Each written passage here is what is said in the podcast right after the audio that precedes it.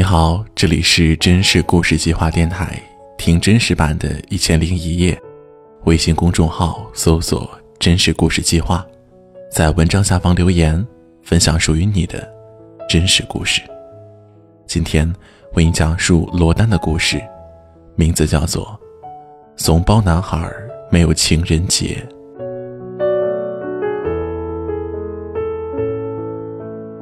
二零一五年三月，我终于抵达了纽约。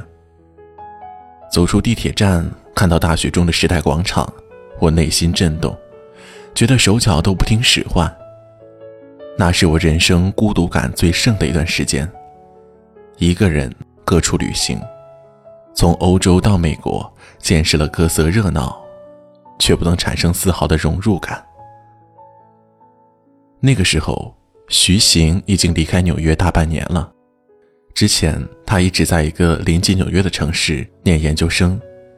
在每个暴风雪来临的日子，他会给自己做双皮奶。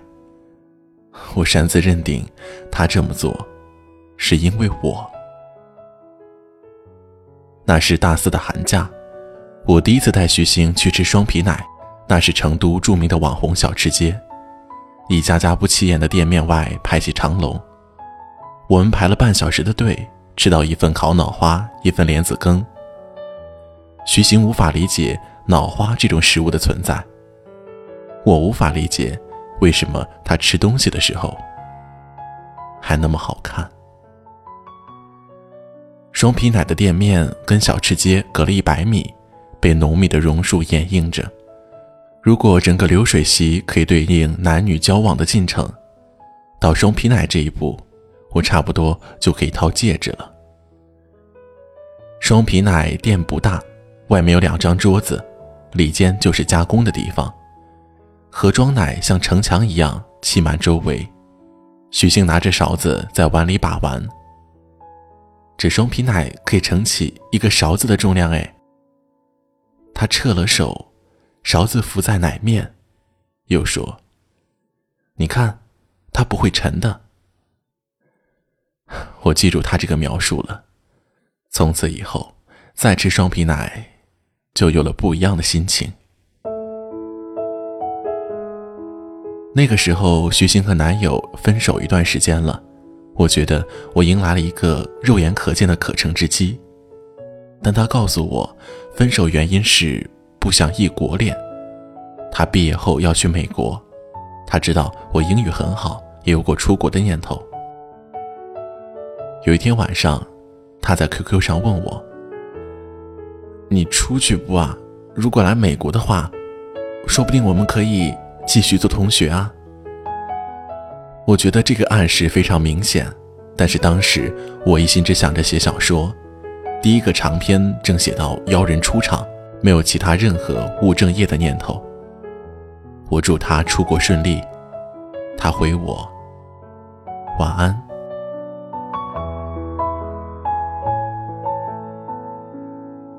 我们是在学校大二的选修课上认识的，声乐课。第一次上课呢，老师要求我们每个人自我介绍，唱两句。我唱了一首熊天平的《雪候鸟》，徐行坐在我前面，回头看我，一脸迷妹的样子。哇，你的声音好像吴青峰哦。我说，不可以说我娘。声乐老师是一个体型肥硕的中年妇女，第二次课她教我们练气息，为了让我们迅速领会，她让我们学狗伸出舌头喘气的声音，说这个动作有助于找到丹田。于是我们整整一个班受过高等教育的学生站成一排，齐整整的开始学狗喘气，像极了宠物市场。期末考试，我唱了张学友的《情书》，徐行依旧一脸春风沉醉。他邀请我加入他所在的合唱团，说每年新年晚会唱到难忘今宵的时候，可以站在后面跟着晃。我无法理解，没有李谷一领唱的难忘今宵，就没有加入。我们学校在郫县，成都西郊的一个区，但是不少专业的大三会搬去市中心的老校区。我大三搬走之后，再没有见过徐行。偶尔在人人网上互动，我知道她刚进大学就交了男朋友，虽然我后来没见过，只听说男方威武雄壮，是学校网球队的。徐行也明确表示过喜欢运动型的男生，这让唱歌像女生的我感到很气馁。徐行时常会在人人网上传一些照片，完全雪藏掉男友。社交网上有类人就是这样的，在自己日常热闹的呈现中回避掉另一半的存在，有意无意营造出一种老娘可以追的氛围。年底他发了一组去看红叶的照片，这次罕见的出现了集体照。我仔细观察，确定里面没有那个网球小子，套话聊了几句，得知他已分手了。往后我们开始高频的短信互动，有时几天也不间断。以前车马邮件都慢，一生只够爱一个人。现在网速这么快，一个流量套餐就可以爱好几个了。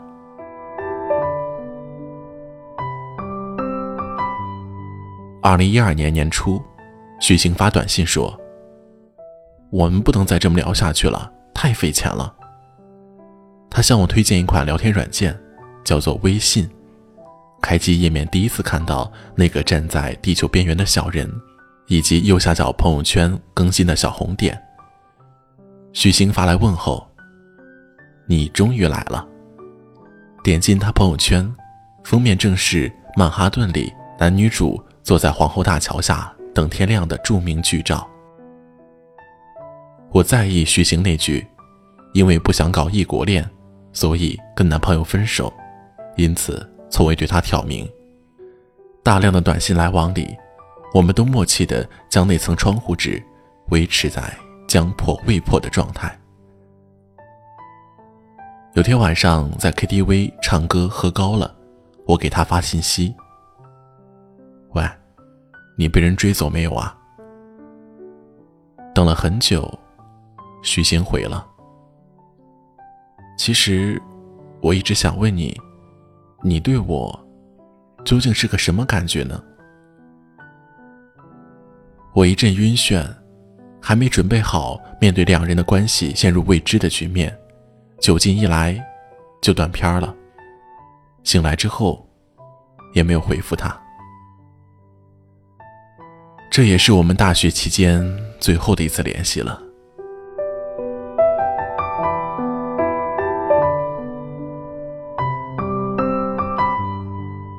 毕业之后，我开始了漫长的惨淡光景。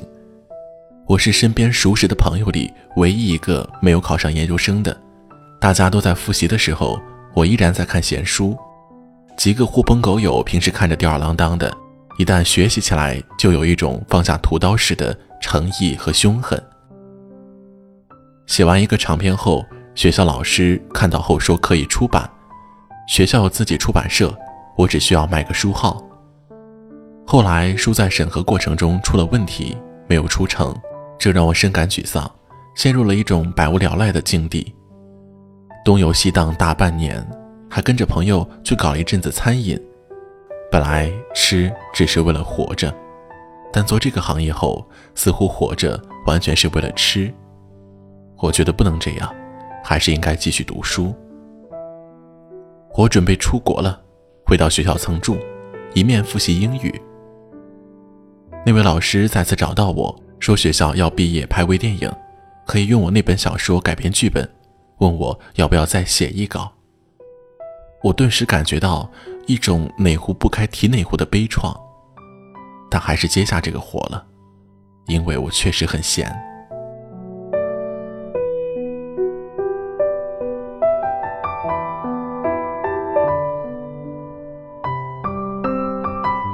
我一边拍片子，一边在朋友圈远程窥伺徐行初到美国的生活。我看着他发大雪中的纽约，看着他自驾美国一号公路。美国本没有那么光鲜，但一想到自己还在原地踏步，人家在全世界四处踏步，就觉得不仅光鲜，简直靓丽。从前的狐朋狗友、暗恋对象都已有了前途，只有我留在原地，情绪无处发泄。我又写了一个剧本，改变了身边朋友的故事，再加上自己和徐行暧昧多年的心路历程，凑了一台群口相声，寄来设备，邀约一波高中朋友开始拍摄。拍压轴告白戏的那天，天空是阴郁的黄色，我们在学校湖边的一个亭子取景，最终男主告白成功。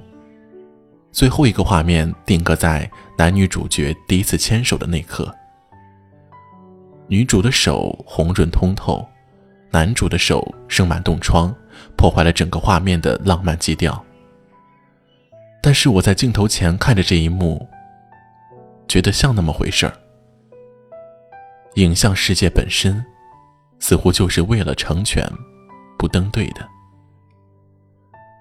晚上我们几个男演员去市里喝酒，顺便补拍几个城市的空镜头。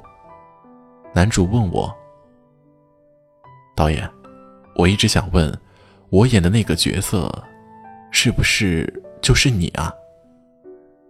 我假装讶异，你怎么猜到的？嗨，每个导演都会在戏里面暗藏私心，把角色设定成自己理想的样子。我知道你是一直嫉妒我的容貌。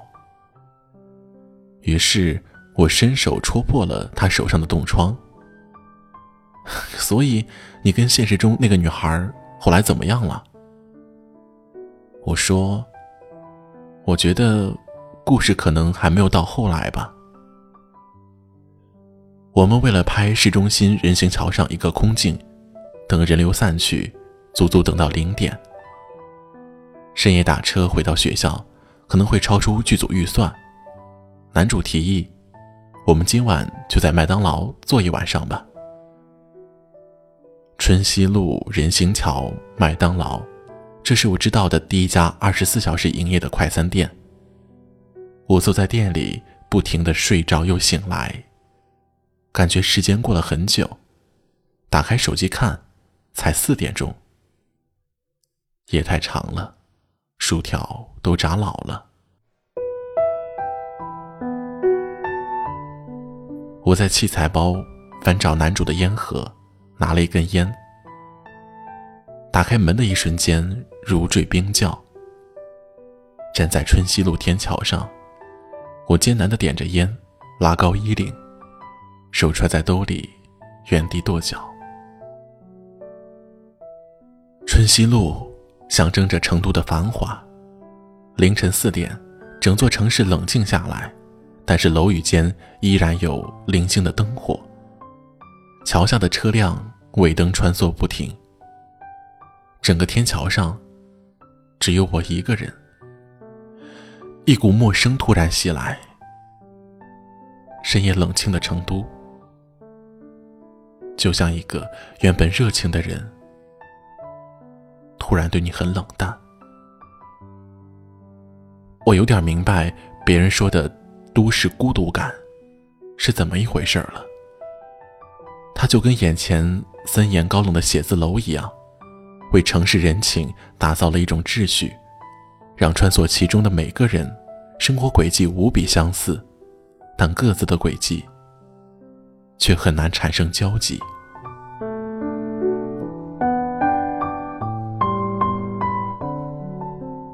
二零一四年春节前夕，片子剪辑好了，我在微博上艾特了所有好友，小范围假惺惺的热闹了几天。电影虽糙，但是有野生的美好。一想到每个演员将会在这部片子里以一种嬉皮笑脸的方式拥抱青春，就觉得真是便宜了那帮损友。徐行也转发了我的微博，配了两个竖大拇指的表情。我知道他肯定没看出来其中女主的原型，她是瓜子脸，而演员是圆脸。我都伪装到这一步了，他肯定难以察觉。春节时，徐行给我发信息，祝新年快乐。我回祝他快乐。我们有一茬没一茬的聊着，他说他快回国了，我说我快出国了，档期上做得比较好，天上地下都不会有交集的。凌晨两点，互道晚安，然后我们又非常默契的不再联系对方，便回朋友圈的留言点赞之交了。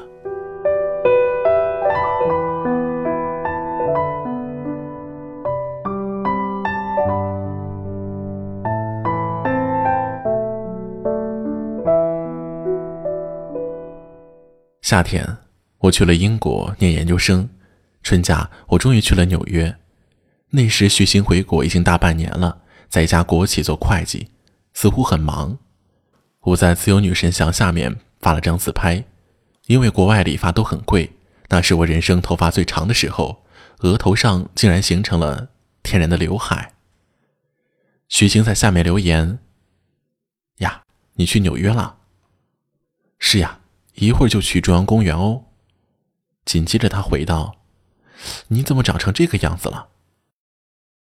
我以为我的刘海在哈德逊河微风的照拂下会有一种卷珠帘的美感，但看来不是这样的。在纽约逛了三天，去了伍迪·艾伦常去的二手书店，买了几本二手的伍迪·艾伦，去各种博物馆，往眼睛里塞了市值十几亿美元的东西，也在世贸大厦的遗址下揣摩着大厦将倾的恐惧，丝毫感受不到真实。我为了体验热闹，住在中央公园旁的一家国际青旅，一个房间十个人，国籍可能比人数都要多呢。青旅不太可能早睡，凌晨两点的时候，过道里面还有各种人走动和讲话的声音。我躺在床上，房间里数个手机荧光点亮一张张陌生又抑郁的脸。窗外就是中央公园。四十年前，伍迪·艾伦坐着会发光的马车路过楼下，跟海明威的孙女儿在上面亲吻着。这份身临其境让我很着迷。那两年我失眠得厉害，而这一晚却睡得格外踏实。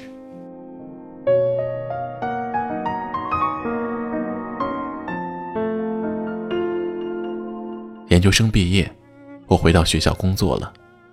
工作后，人的心境发生了巨大的变化，困扰多年的失眠竟然自动好了。现在我每天七点多起床，白天搬一天砖，晚上回去看见床，眼皮就合上了。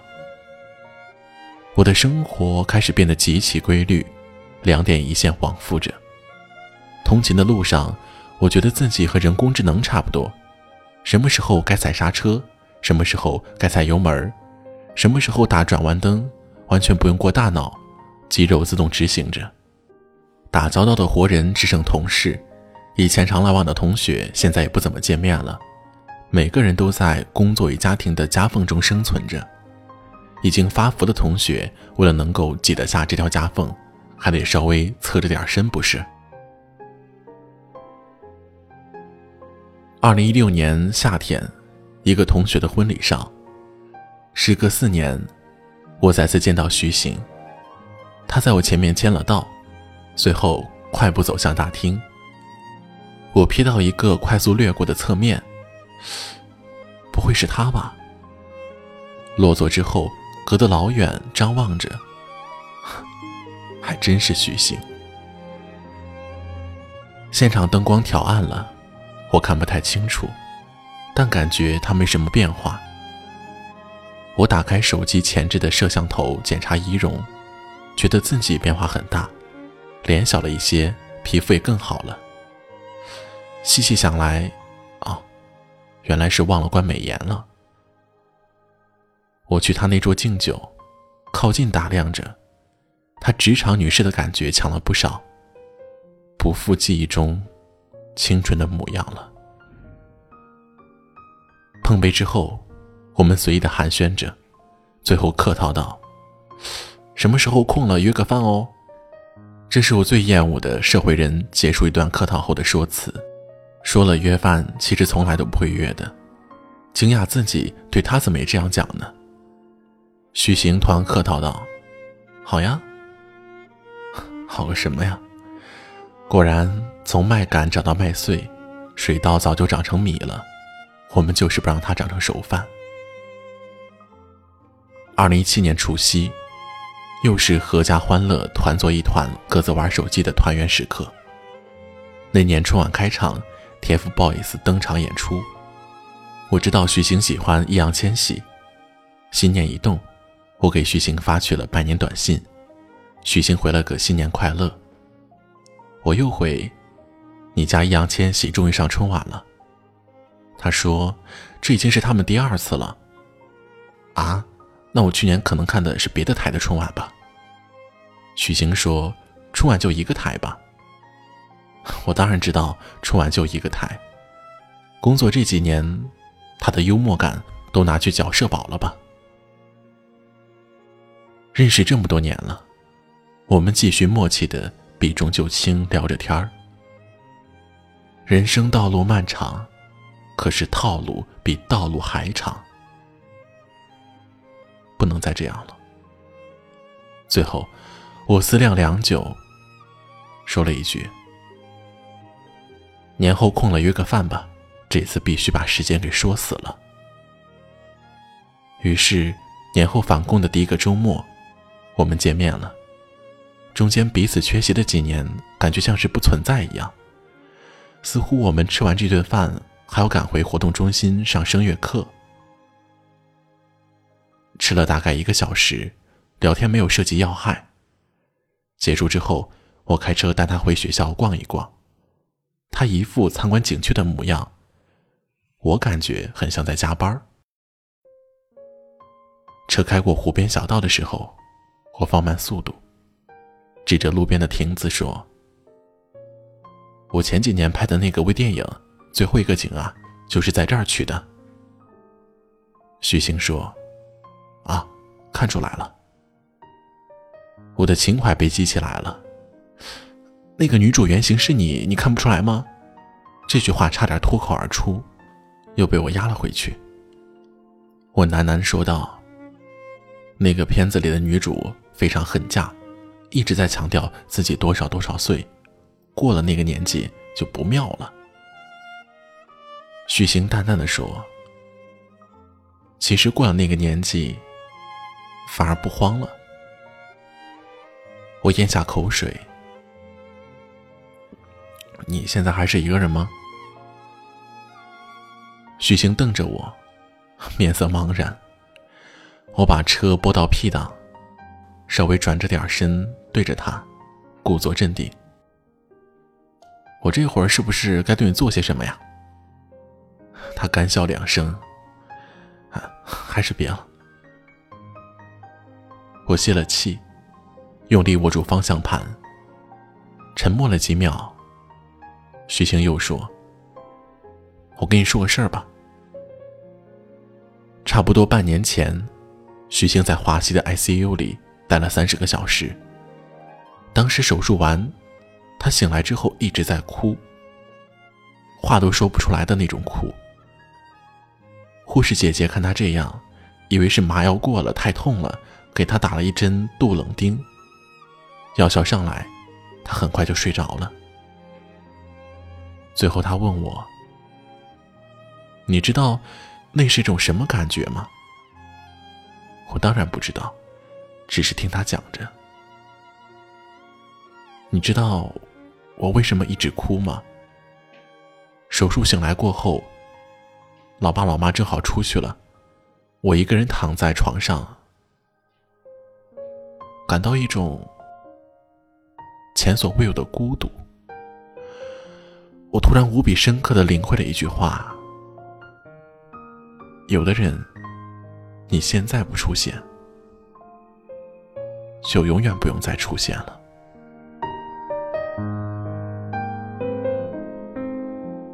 他说这句话的时候轻描淡写，但是又无比的认真。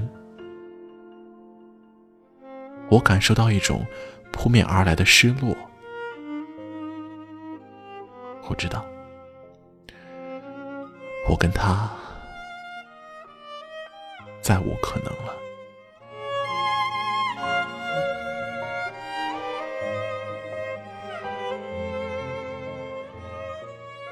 过了一会儿，我说：“那请问中午的饭能够 A A 一下吗？”这是我跟他开的最后一个玩笑。那天之后，我再也没有见过徐醒了，几乎也再没有过朋友圈的互动了。开学过后一顿加班，什么患得患失就都没了。